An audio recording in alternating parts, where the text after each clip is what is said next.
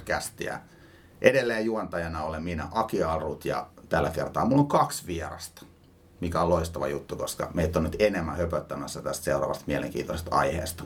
Sofia Pauls ja Saku Ruus, molemmat on perustajia Finder Seekers-nimisestä yrityksestä. Tervetuloa. Kiitos. Kiitos. Tuossa yritettiin vähän etukäteen, että teillä kiirettä on pitänyt. Joo, näin on. Kyllä on tuota, ensimmäinen vuosi lähtenyt aika vauhdikkaasti, vauhdikkaasti liikkeelle ja selkeästi ollaan löydetty se meidän niche siellä tekkipuolella ja niiden osaajien houkuttelussa. Onko mitään yllätyksiä tullut sen firman perustamisen jälkeen, mitä osannut etukäteen arvioida? Mikä ei olisi ollut yllätys.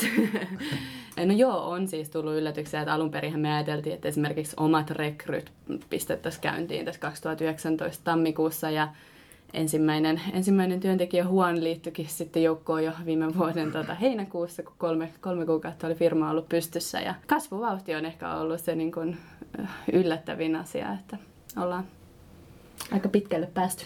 Niin, tämä on tämmöinen hyvä humble brag, että yllätti eniten se, että miten nopeasti asiat lähti. Mm. Ne, jotka ei tiedä Finder Seekersistä, niin kumpi pitää myyntipitchin tässä? Finder Seekers, me ollaan, me ollaan nimenomaan tekkirekryihin erikoistuttu yritys. Meidän idea lähti siitä, että kun miettii maailman parhaita yrityksiä, niin ne koostuu maailman parhaista ihmisistä. Jotta yritys voi menestyä, niin sinne tarvitaan ne parhaat ihmiset. Ja meidän, meidän idea on se, että ei lähdetä tekemään sitä rekryy pelkästään yhdellä tavalla aina sillä samalla kulmalla joka firmaa, vaan mietitään aina yrityskohtaisesti, että miten me voidaan auttaa mitäkin yritystä löytämään niitä parhaita ihmisiä. Että kaikilla on ne omat haasteensa. Riippuen yrityksestä mietitään, että miten me ne pystytään sitten löytämään. Tehdään, tehdään suorahakkuista, me tehdään te, nimenomaan tekki konsultointia koulutuksia, koulutetaan rekrytoijia sekä sitten palkkaavia esimiehiin rekrytointiin ja, ja miten sitä rekrytointia IT-maailmaa tuodaan yhteen kaikki sieltä ylätason strategiasta ihan sitten käytännön osaajien löytämiseen ja myös noin kansainväliset rekrytoinnit, eli tuodaan, tuodaan nimenomaan niitä maailman parhaita osaajia suomalaisille yrityksille.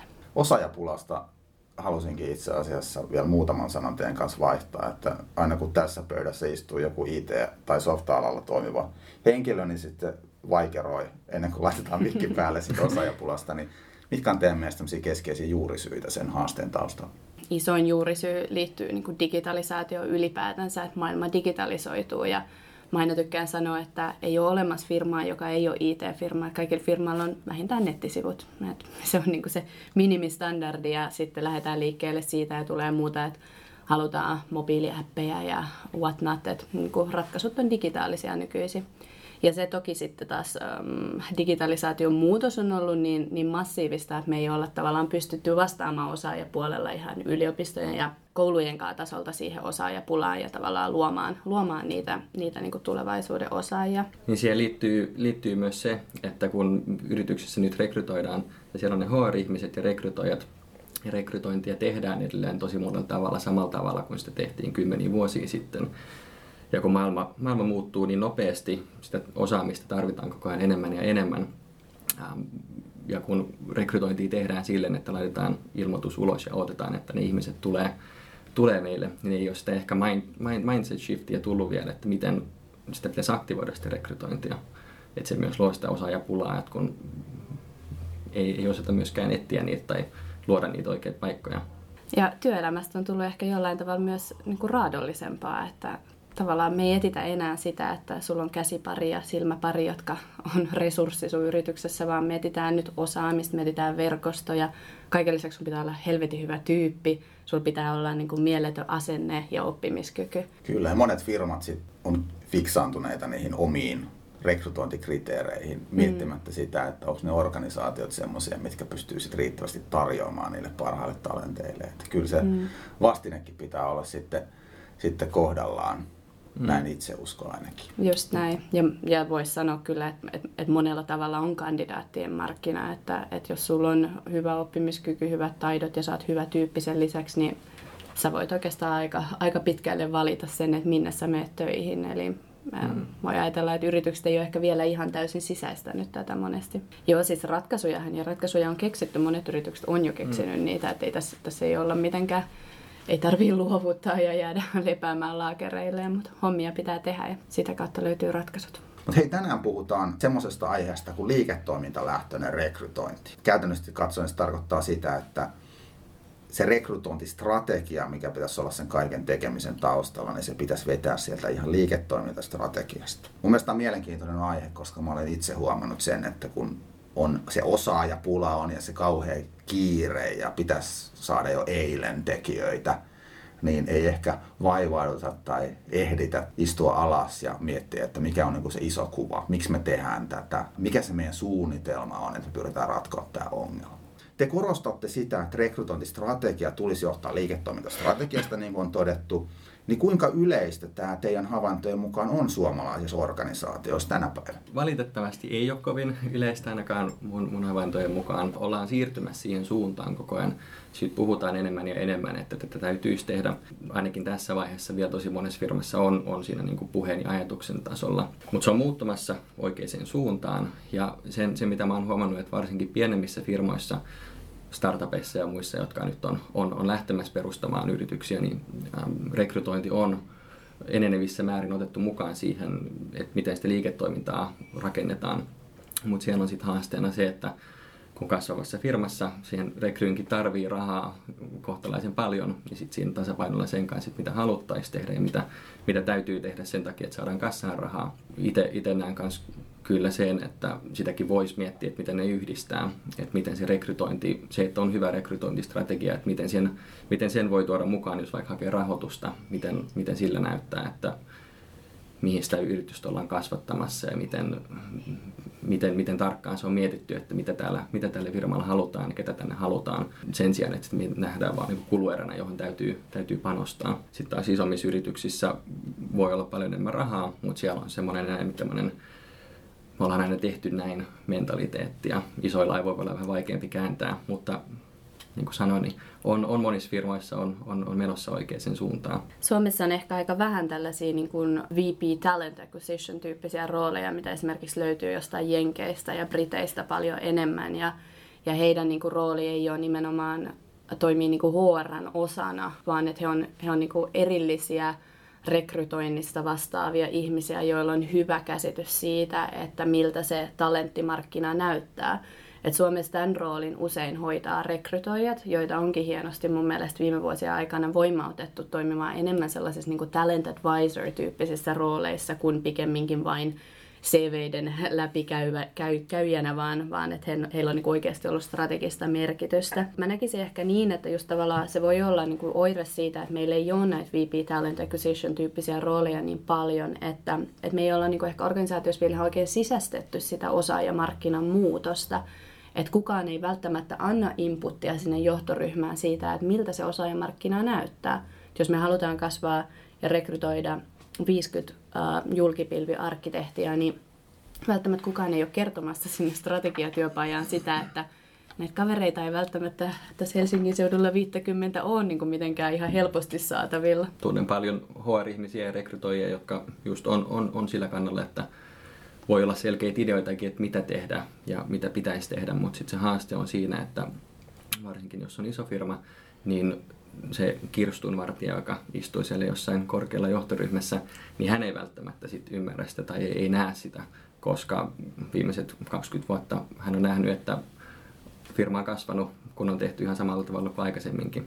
Mm. Niin sitten se, että miten se, se epäsuhta sen, sen kanssa, että kuka sitä rahaa tavallaan hallitsee ja kuka siellä on sitten oikeasti näkemässä, että mitä, mitä se realiteetti on, niin niiden, niiden yhteen tuominen. Onko strategia ylipäätään aikansa elänyt juttu. Mä muistan mm. itse istuneeni strategia työpajoissa jossain Sysmän mökillä joskus aikanaan ja siellä tehtiin viiden vuoden strategioita. Nykyään niillä vähän niin kuin nauretaan. Mm. Ja nyt jos se pitää vetää liiketoimintastrategiasta rekrytointistrategiaa, niin miten me niin kuin varmistetaan, että meillä on se selkänoja olemassa tulevaisuudessa? No varmasti kaikilla yrityksillä on jonkunlainen suunta tai jokin asia, mitä he haluaa. Ja, ja mä näkisin ainakin näin, että liiketoimintastrategia ja osaajastrategia ei ne ole mitenkään eri asia, ne on sama asia. Ja liiketoimintastrategiassa osaajastrategin tai rekrytoijan tehtävä on antaa inputtia liiketoimintastrategiaan siitä, mikä on mahdollista. Rekrytoijahan on oikeastaan jollain tavalla yksi keskeisimpiä ihmisiä, jos se miettii sitä, että mitä meillä sisäisesti on, mitä osaamista, missä me ollaan älyttömän hyviä, mi- mihin me voidaan kouluttaa meidän sisäisiä ihmisiä, mitä he pystyvät oppimaan ja mitä meidän pitää saada ulkopuolelta ja mitä meidän on mahdollista saada ulkopuolelta.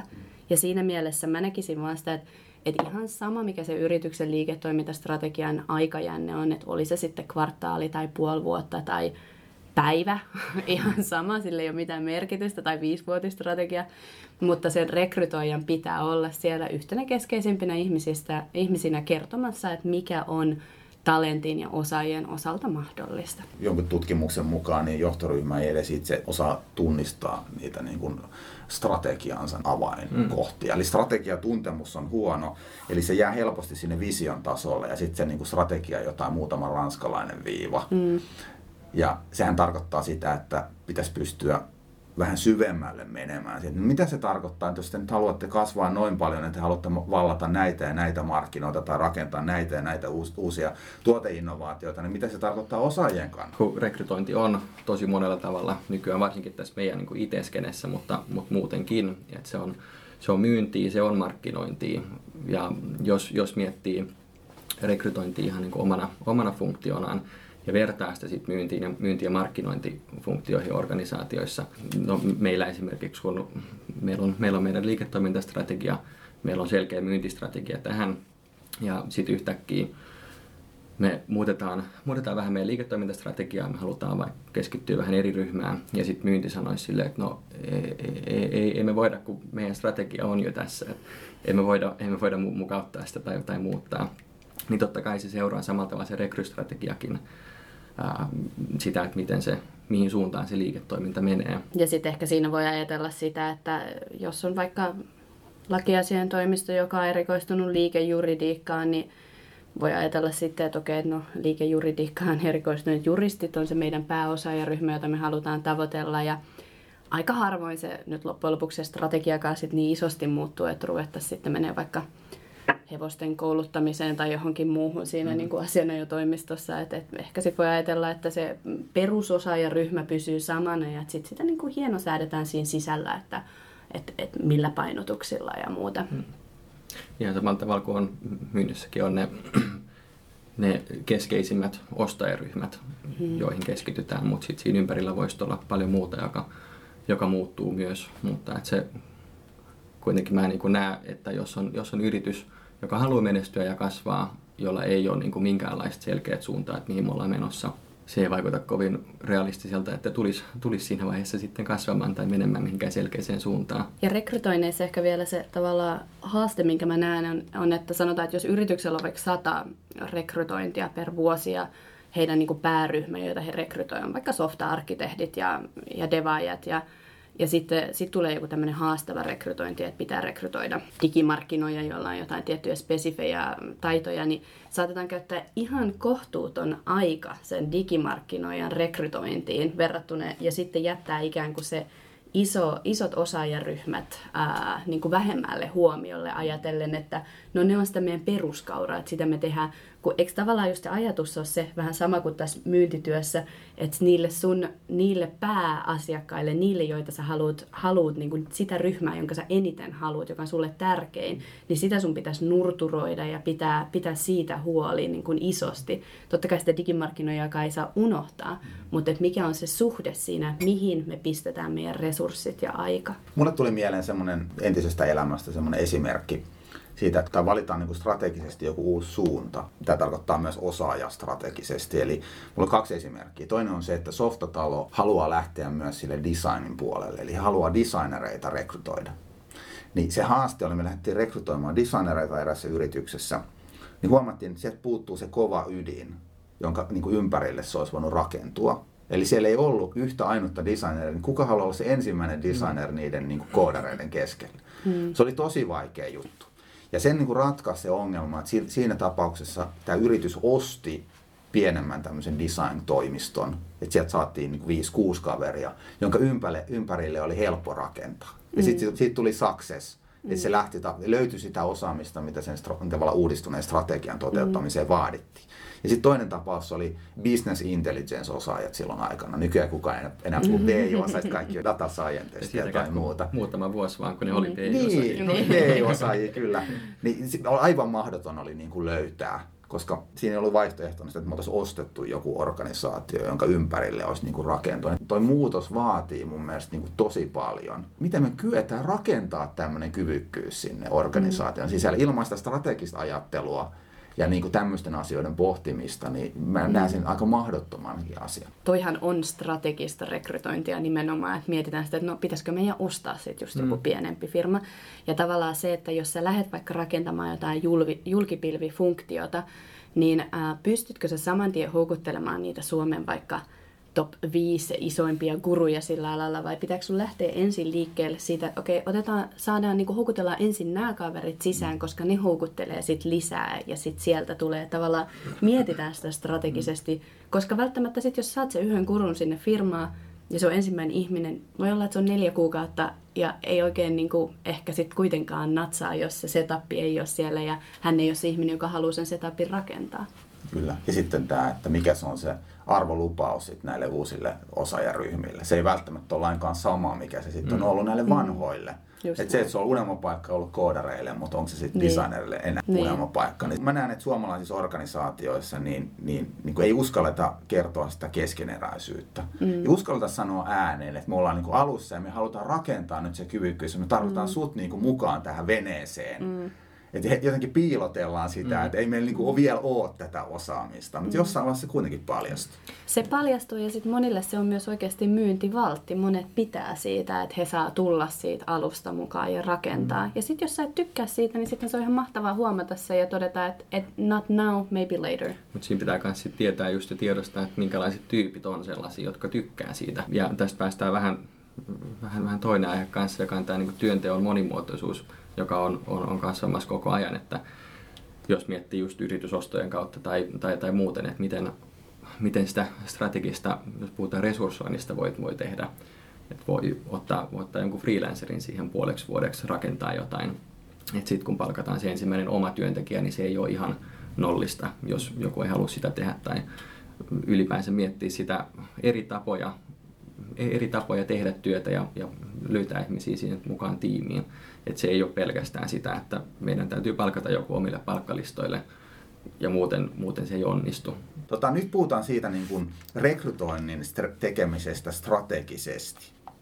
Niin mitä positiivisia seurauksia sillä voisi olla, että sitä tehdään strategisesti tai sitten jätetään tekemättä? Niin onko teillä jotain semmoisia esimerkkejä, mitä te haluaisitte tuoda esiin? No ihan ensimmäisenä voi kysyä tänne, että mä en tiedä, oletteko te koskaan kohdannut ketään toimitusjohtajaa tai palkkaavaa esihenkilöä, joka olisi sanonut, että mä en missään tapauksessa halua maailman parhaita osaajia, että mulle riittää sellaista keskinkertaista tai huonot.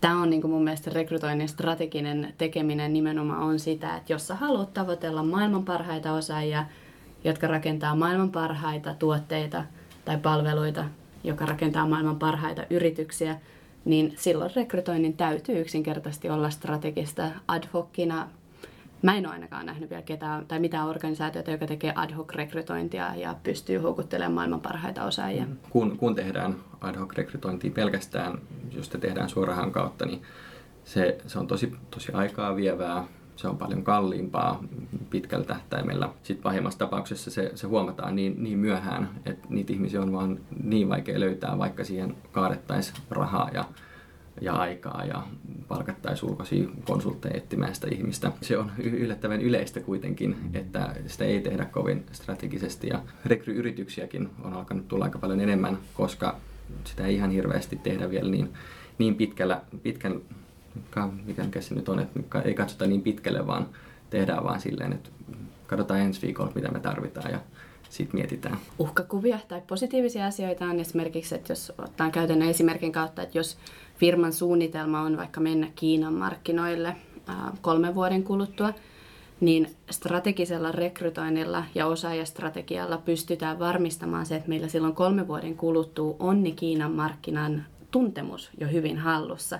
Eikä niin, että sitten kolme vuoden kuluttua ollaan silleen, ensi viikolla on Kiinan launchi, että nyt varmaan olisi niin kuin hyvä ruveta sitten miettimään sitä ensimmäisen Kiinan markkinoijan hankkimista mm. ja että no, et miten tämä meidän tuote, että se muuten suunnitellut pelkästään suomalaiset kaverit, että myyköhän se siellä Kiinan markkinoilla. Ja, niin, et, niin, niin, tai ylipäätään se, että mennäänkö me sinne Kiinan niin, markkinoille. Mennäänkö me sinne niin, Kiinan Siinä vaiheessa pitäisi jo tsekata se osaajatilanne. Muistaakseni, oliko se nyt Vinsit, joka meni Turkuun, mm. laajensi Turkuun, niin, niin se laajentumispäätös perustui siihen, että ne oli analysoinut sitä niin kuin osaajamarkkinaa mm. siellä. Just näin. Ja nyt tavallaan sitten, että hei, että meidän business sanoo, että meidän pitää mennä Kiinaan. Mm. Ihan yhtä tärkeä, ellei tärkeämpi on se, että onko se niin kuin osaajamielessä semmoinen paikka, missä, missä on kasvupotentiaalia. Just näin, just näin. Päästään itse asiassa hyvä, hyvän esimerkkiin kanssa tämmöinen, löytyi just muutama päivä sitten artikkeli semmoisesta firmasta kuin Cognizant, jossa oli just tämmöinen, että bisnekseltä tuli, tuli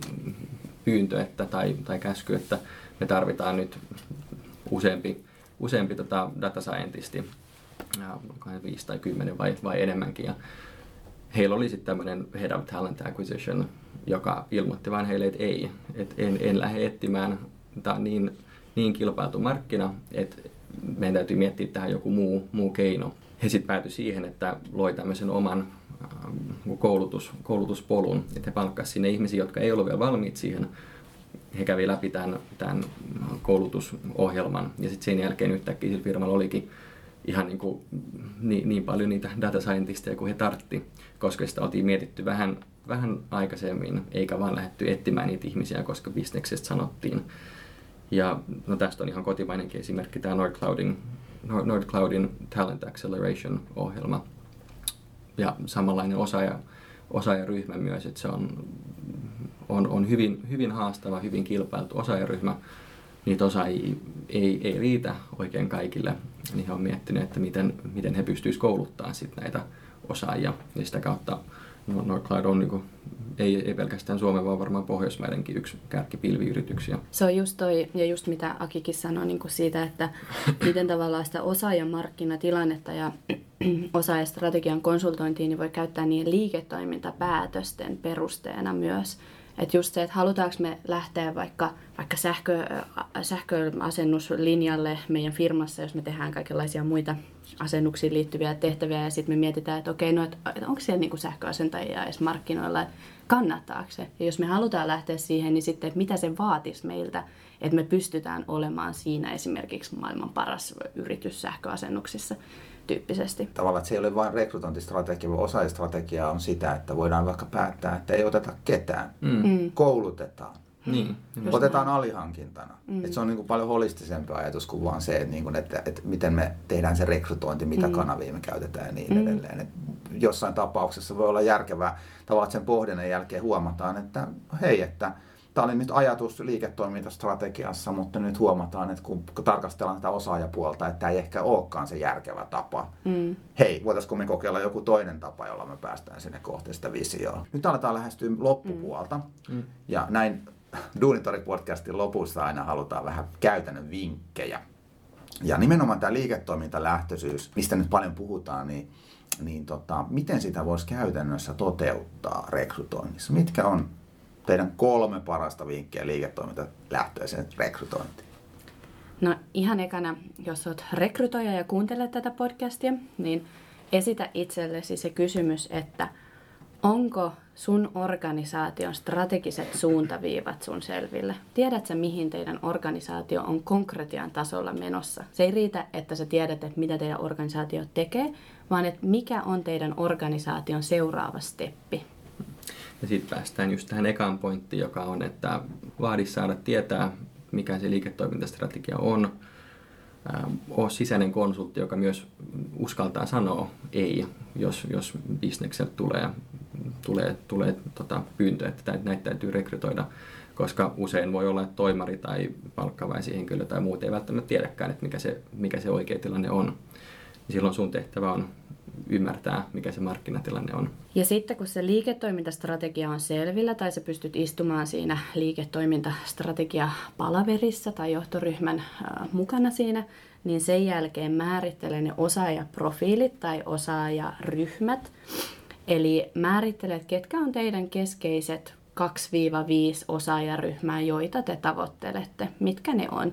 Ja tässä käytetään samoja työkaluja kuin markkinoinnissa ja myynnissä, eli tehdään sitten sellaiset vähän niin kuin buyer personat tai osaajapersonat, jotka voi käydä lataamassa meidän sivuilta tai Duunitorin sivuilta ja, ja täyttää sitten sen ja määritellä, että ketä me halutaan tavoitella, ketkä on meidän keskeisimmät osaajapersonat. Joo, ja kolmantena tulee tämmöinen, että seurataan globaaleja trendejä. Että se, Suomi tulee aika monessa asiassa aika jäljessä, mikä, mikä voidaan kääntää tässä tapauksessa positiiviseksi.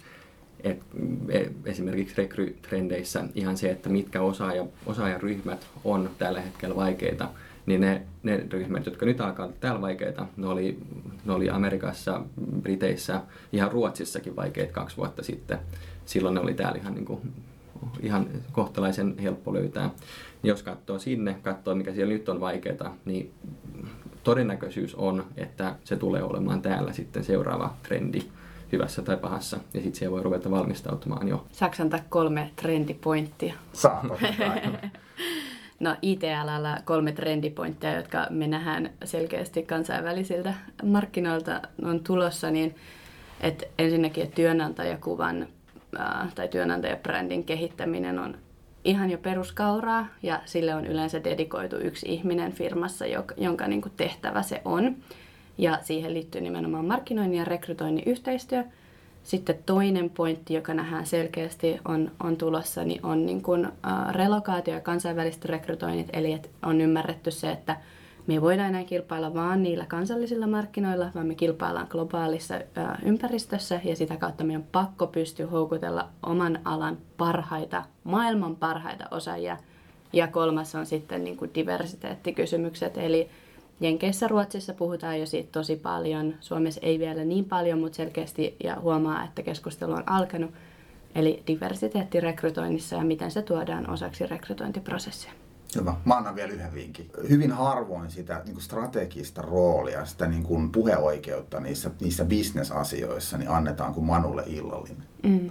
Se pitää niin kuin itse ansaita. Eli mm. semmoinen rohkea, proaktiivinen, mm käytös, sen ymmärtäminen tai ylin johto on yleensä, ne on tämmöisiä yleisjohtajia, joilla todennäköisesti ei ole lähellekään yhtä paljon substanssiosaamista kuin mm. teillä itsellänne. Mm. Ja sitten toinen kysymys on sit se, että miten se rooli otetaan, niin sitten data on tosi tärkeä juttu. Mm. mm. Että jos sitä dataa ei ole, niin yleensä se toimarin mielipide voittaa, oli se sitten oikein tai väärin. Just näin. Näin on. Yes. Hei, kiitos molemmille kiitos. haastattelusta. Kiitos Oli paljon. kiva jutella teidän kanssa. Ja aihe on varmaan semmoinen, mistä keskustelu riittäisi vaikka useammat Joo, päiväksi. olisi voinut jatkaa. Nyt just päästiin vauhtiin. Ehkä me otetaan kakkososa sitten jossain vaiheessa. Jatketaan siitä, mihin nyt jäätiin.